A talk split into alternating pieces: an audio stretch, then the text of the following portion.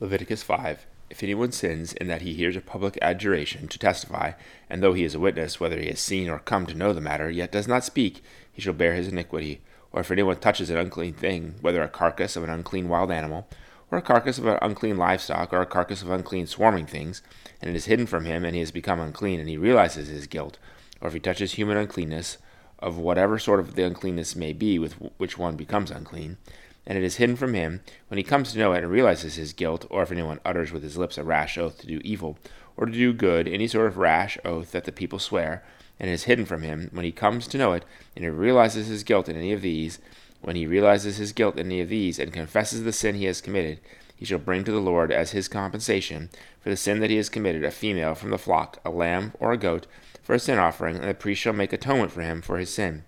But if he cannot afford a lamb, he shall bring to the Lord as his compensation for the sin that he has committed two turtle doves or two pigeons, one for a sin offering and the other for a burnt offering. He shall bring them to the priest, who shall offer first the one for the sin offering. He shall wring its head from its neck, but shall not sever it completely. And he shall sprinkle some of the blood of the sin offering on the side of the altar, while the rest of the blood shall be drained at the base of the altar. It is a sin offering. Then he shall offer the second for a burnt offering according to the rule. And the priest shall make atonement for him for the sin that he has committed, and he shall be forgiven. But if he cannot afford two turtle doves or two pigeons, they shall bring as his offering for a sin that he has committed a tenth of an ephah of fine flour for a sin offering. He shall put no oil on it, and shall put no frankincense on it, for it is a sin offering. He shall bring it to the priest, and the priest shall take a handful of it as a memorial portion, and burn this on the altar, on the Lord's food offerings. It is a sin offering. Thus the priest shall make atonement for him for these sins which he has committed in any one of these things, and he shall be forgiven. And the remainder shall be for the priest as it is grain offering. The Lord spoke to Moses, saying, If anyone commits a breach of faith and sins unintentionally in any of the holy things of the Lord, he shall bring to the Lord as his compensation a ram without blemish out of the flock, valued in silver shekels according to the shekel of the sanctuary for a guilt offering.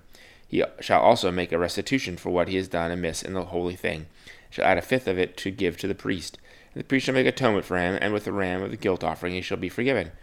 If anyone sins, doing any of the things by the Lord's commandments ought not to be done, Though he did not know it, then he realizes his guilt, he shall bear his iniquity.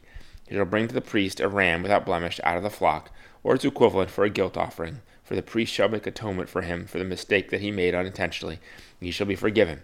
It is a guilt offering, he has indeed incurred wrath, guilt before the Lord.